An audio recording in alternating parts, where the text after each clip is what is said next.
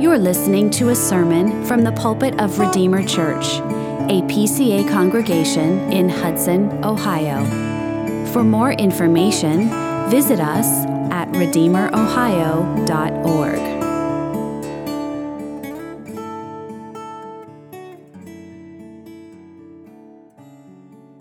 Well, if you would turn with me in your Bibles to the book of Acts. And we're looking together at chapter 26. You'll find this on page 935 of the Pew Bible.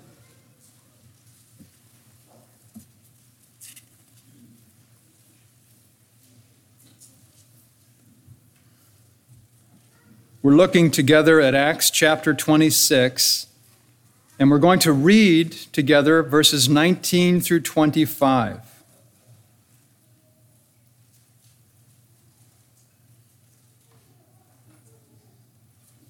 Hear the word of God. Therefore, O King Agrippa, I was not disobedient to the heavenly vision, but declared first to those in Damascus, then in Jerusalem, and throughout all the region of Judea, and also to the Gentiles that they should repent and turn to God, performing deeds in keeping with their repentance. For this reason, the Jews seized me in the temple and tried to kill me. To this day, I've had the help that comes from God, and so I stand here testifying both to small and great, saying nothing but what the prophets and Moses said would come to pass that the Christ must suffer, and that by being the first to rise from the dead, he would proclaim light both to our people and to the Gentiles. And as he was saying these things in his defense, Festus said with a loud voice, Paul, you are out of your mind. Your great learning is driving you out of your mind. But Paul said, I am not out of my mind, most excellent Festus, but I am speaking true and rational words.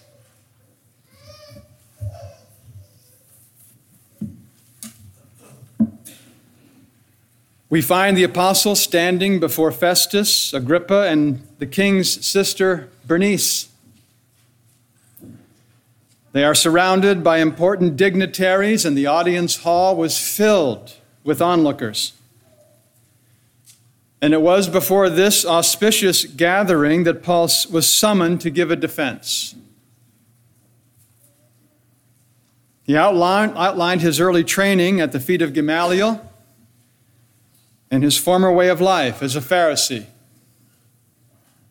He also described the striking manner of his conversion and his commission. On the road to Damascus, the risen Lord Jesus appeared to him in blazing glory. And it was an awesome watershed event that altered the whole course of Paul's life. And as Paul was rehearsing these things, he testified to the death and resurrection of Jesus. And it was at that moment that Governor Festus could no longer restrain himself. Paul, you are out of your mind.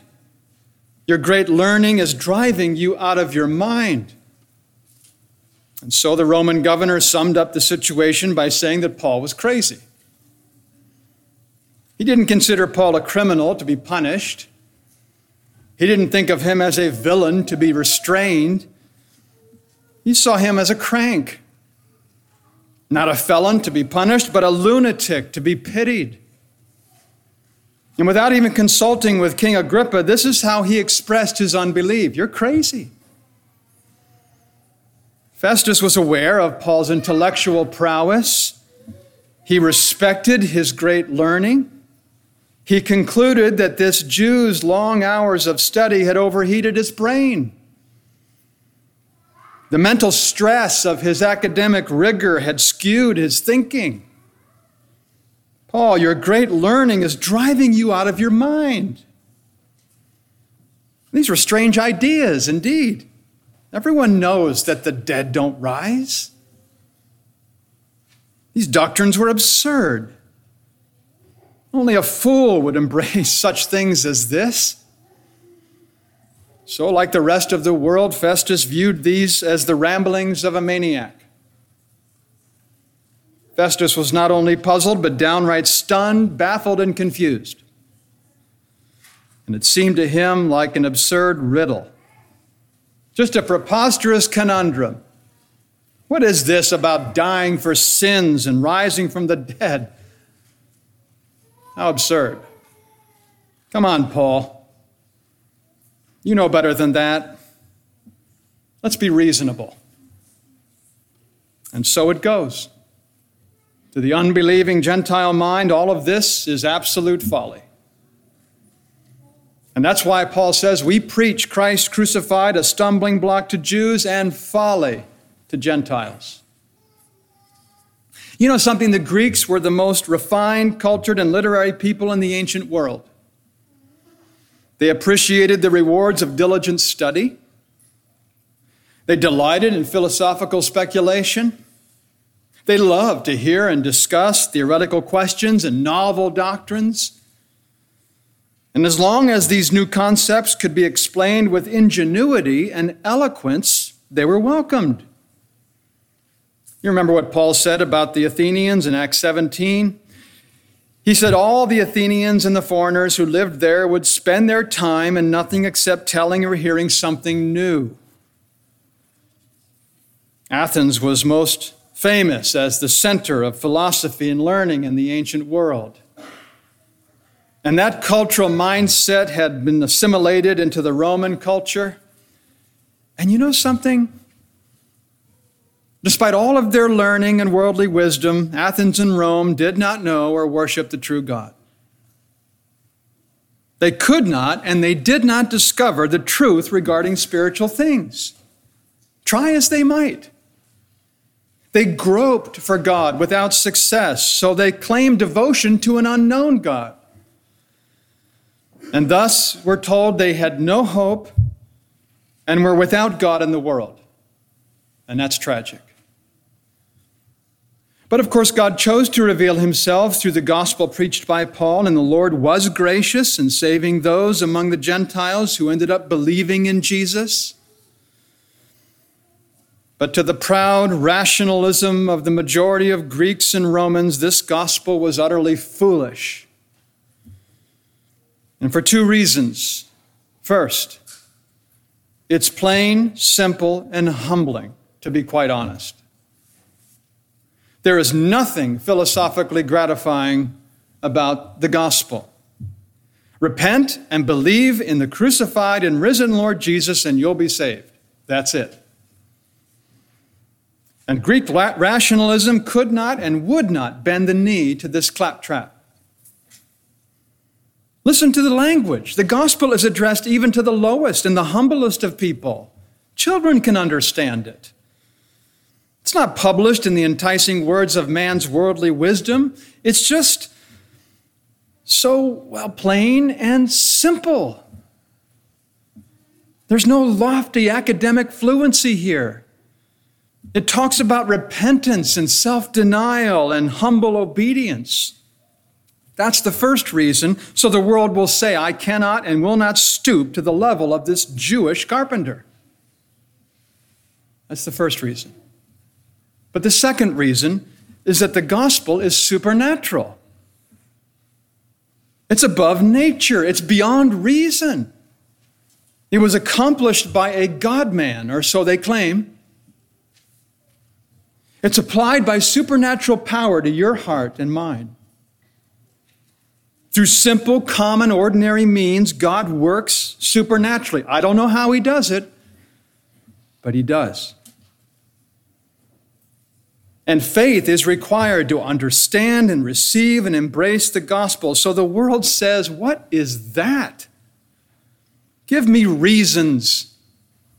Don't give me absurd doctrines to believe. And hence we have before us the typical Gentile response in, the governor, in Governor Festus. This Roman official despised both the manner and the message of the gospel. Its simplicity was distasteful. Its cross was abhorrent. Its supernaturalism was offensive. So Festus refused to believe it. He failed to understand it. He would not apply it. And you know what the irony is? he likely participated in the superstitious pagan rituals of Rome.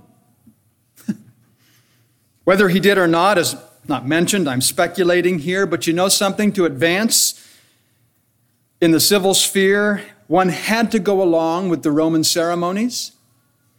And I think Festus participated in and advocated the paganism of his day. And they were strange doctrines, let me tell you. Practices that were totally contrary to reason.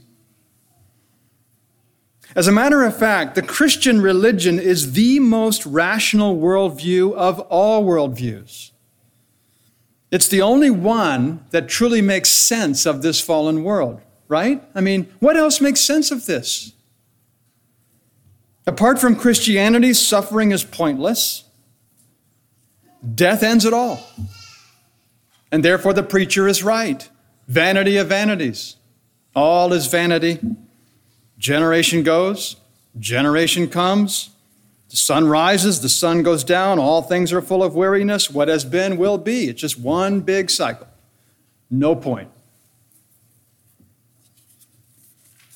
No other religion, no other philosophy can make sense of this fallen world. And yet, Festus is calling Paul crazy. I think he lacks self awareness. And of course, I think we can perhaps understand the basic rationale for Festus's unbelief because if Paul spoke the truth, then the ethical and the spiritual demands are mind blowing. They're unlike any other worldview the governor had ever encountered. And it was a very uncomfortable feeling for Festus. He felt inadequate, he felt self conscious, he felt convicted. The God of whom Paul was speaking was nothing like the pagan idols. And this teaching implied nothing less than the absolute lordship of the crucified Christ. And it would bind Festus to live a life of consistent holiness and self denial, something he was unwilling to do. the true and living God is not like pagan idols, he cannot be manipulated. He does not cater to man's wishes. He is not a safe deity by any means. He is sovereign over your life and over mine.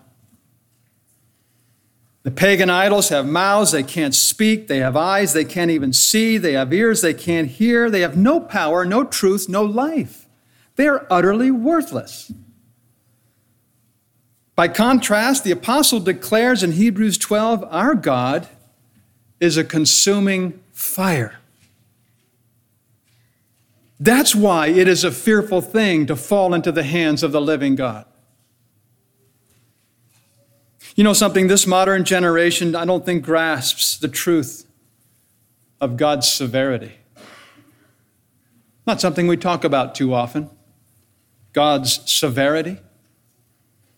He is full of grace, He's rich in mercy, He's abundantly good and compassionate, but he does not and he will not tolerate sin. He will by no means clear the guilty. Exodus 34, I think verse 7. And the supreme demonstration of that truth was vividly displayed at the cross. If you want to see the extent to which sin is punished, all you have to do is consider the crucifixion of Christ Jesus. How terrible must it be to suffer under the weight of God's wrath? The agony and the death of Jesus is the most vivid exhibition of divine severity you'll ever, severity you'll ever see. My God, my God. Why have you forsaken me? And the worst mistake that we can make is to underestimate the gravity of sin and the severity of judgment. The apostle says that those in the Old Testament who sinned with a high hand were sentenced to death. Okay? You sin with the high hand, you're executed. Now listen to what he says following that. How much worse punishment do you think will be deserved by the one who's trampled underfoot the Son of God and has profaned the blood of the covenant by which he was sanctified and has outraged the Spirit of grace? The human conscience tells every sinner that the wrath of God is coming. And it's true, you can ask hospice workers, that unbelievers unprepared for eternity lose their braggadocio before the jaws of death. They die even as they lived, without God and thus without hope. Perhaps you've heard of a man called Thomas Paine. He was an American author and skeptic who railed against God, and he died in 1809. Thomas Paine. He wrote a book called The Age of Reason, in which he challenged Christianity and the legitimacy of the Bible. Not true. Myths. You know what his dying words were? Listen to this. I would give worlds if I had them that Age of Reason had not been published. Oh God, what have I done to suffer so much? But there is no God. Yet, if there should be, what will become of me hereafter? Stay with me. Send even a child to stay with me, for it is hell to be alone. If ever the devil had an agent, I have been that agent. We can only imagine how Festus met death only two years after this scene. I think, like Thomas Paine, he was filled with a fearful expectation of judgment. And as Paul preached, Paul, Festus realized the awful reality of his accountability to God. Conscience terrified him with thoughts of the dark unknown beyond the grave. Dark unknown. And he was perceptive enough, apparently, to realize the implications of Paul's sermon. In fact, the Spirit was convicting him at that moment of righteousness, sin, and judgment and he illustrates the natural blindness and corruption of the fallen human heart. Festus. As Agrippa will exemplify the pride and unbelief of the sin plagued human mind, Festus, as the typical Gentile, shows how man is spiritually blind. He considered the gospel of Jesus Christ, the good news, as absolute folly, foolishness its simplicity and its humility and its call for self denial offended his Gentile pride. And its supernaturalism made no sense. What, what is this foolish religion? And sadly, as you and I both know, today there are multitudes of people who are just as spiritually blind. Doesn't this imply the tremendous blessing of spiritual illumination? Apart from the work of God's Spirit, you and I are as spiritually blind and insensitive as Festus. We who've been brought to understand and appreciate the truth, we're blessed. Jesus says as much. Blessed are you, Simon Barjona, for flesh and blood has not revealed this to you, but my Father who's in heaven. And therefore, you and I should never boast as if we've done something special. For reasons known only to God, He has enlightened our minds, He's renewed our hearts. There's nothing we've done to earn or deserve this amazing benefit, but it's a matter of great joy. Who knows why God chose to open our hearts? but we rejoice that he did. And therefore we sing, Why was I made to hear your voice and enter while there's room? When thousands make a wretched choice and rather starve than come. 'Twas the same love that spread the feast that sweetly drew us in, else we had still refused to taste and perished in our sin. We're going to sing that.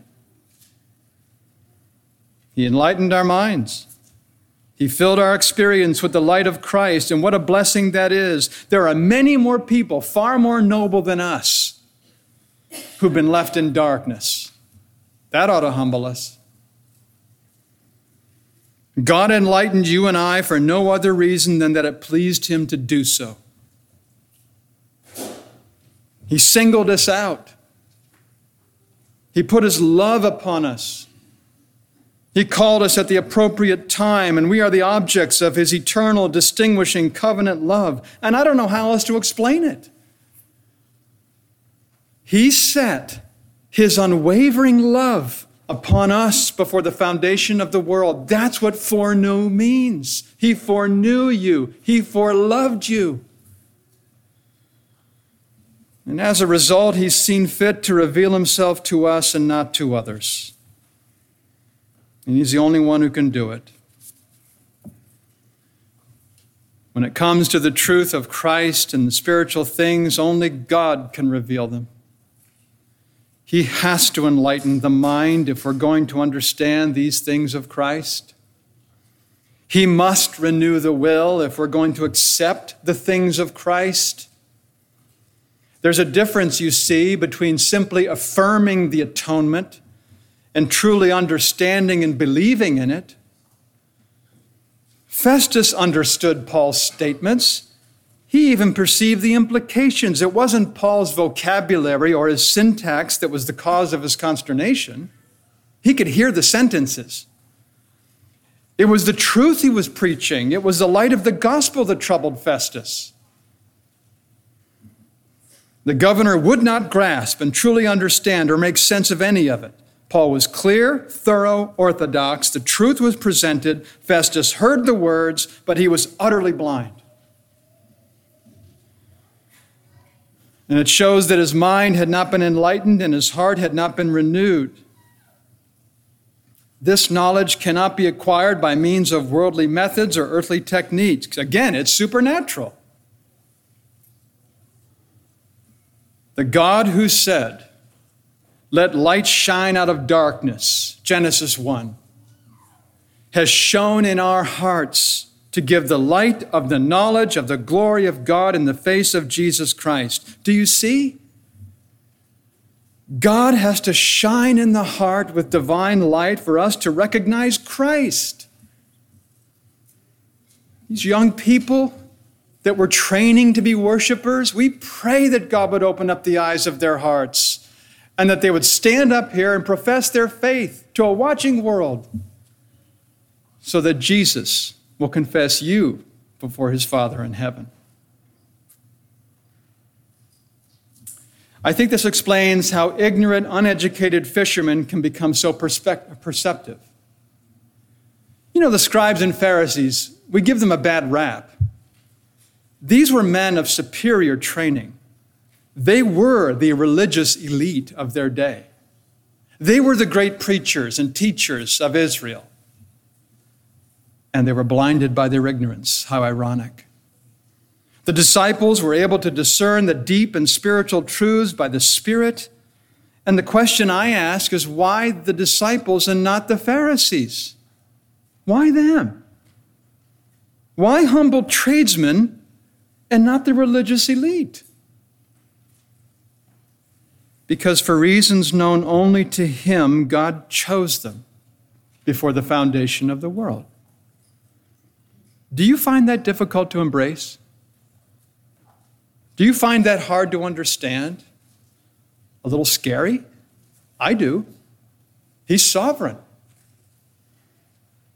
I don't understand how this harmonizes with our free will. We have been endowed with natural liberty to make free choices.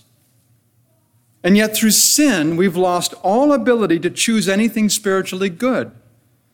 By nature, we're averse to good. We are dead in sin. We cannot believe because dead men don't believe. You can poke them, prick them, stab them, nothing happens.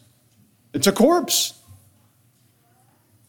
So, out of sovereign love and grace, God enlightens the mind and renews the heart, and we're converted. He elects, we choose. it's a mystery. God imparted to the disciples spiritual knowledge that he withheld from others. And Jesus says, I thank you, Father, Lord of heaven and earth, that you have hidden these things from the wise and understanding and revealed them to little children. We're not talking about revealing new truths. That's inspiration. We're talking about the ability to believe and understand the truths that have been revealed. That's illumination. The Holy Spirit enlightens the mind.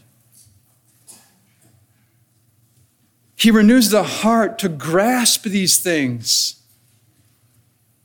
There are no new doctrines, no new truths, no new teachings about Christ, heaven, or hell. All of these things have been revealed already in the Bible.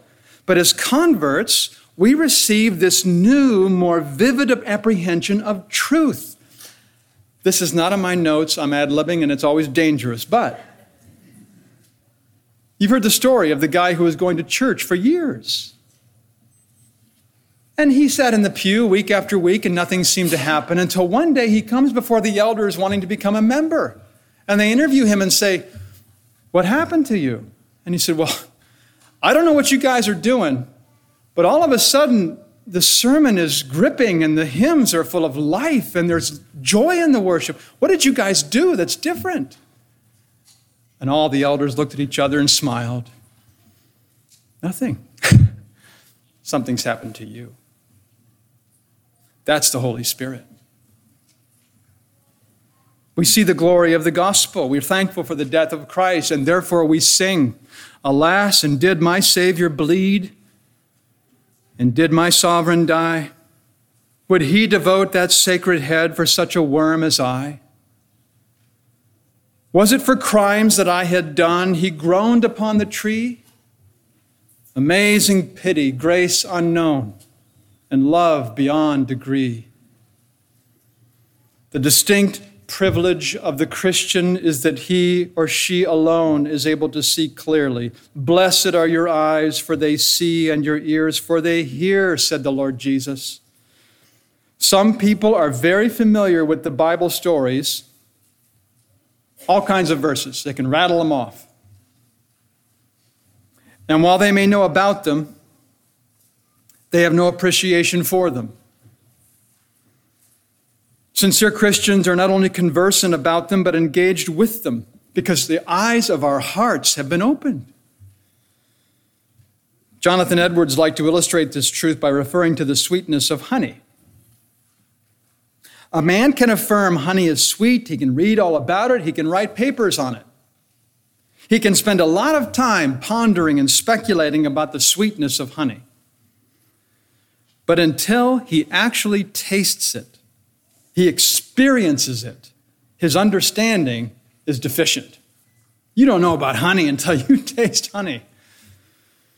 In the same way, people may have opinions about the holiness and the grace of God, but they don't have any personal sense of the loveliness and the beauty and the glory of Christ. They can talk all about it in a cold, intellectual, academic manner. Boy, their intellectual prowess is amazing. All kinds of degrees. But it's only those who've been enlightened that have experiential proof. So, in closing, four observations that are very brief. First, this has direct bearing upon our belief in the truth of the gospel. There is no faith apart from spiritual enlightenment and experiential renewal. If the Spirit of God doesn't give you new life in Christ, you will not believe. That's it. He's sovereign. It doesn't mean we neglect our study. It doesn't mean that we just gaze at the navel. No, we work to grow in our knowledge and pray to know them experientially. And we ask God for His blessing, enabling us to sense the truth and the beauty of spiritual things. No one foregoes worldly pleasures for a crucified Savior unless they sense the glory of Christ, right? You're not going to give up the things that your flesh loves unless you see the beauty of Christ.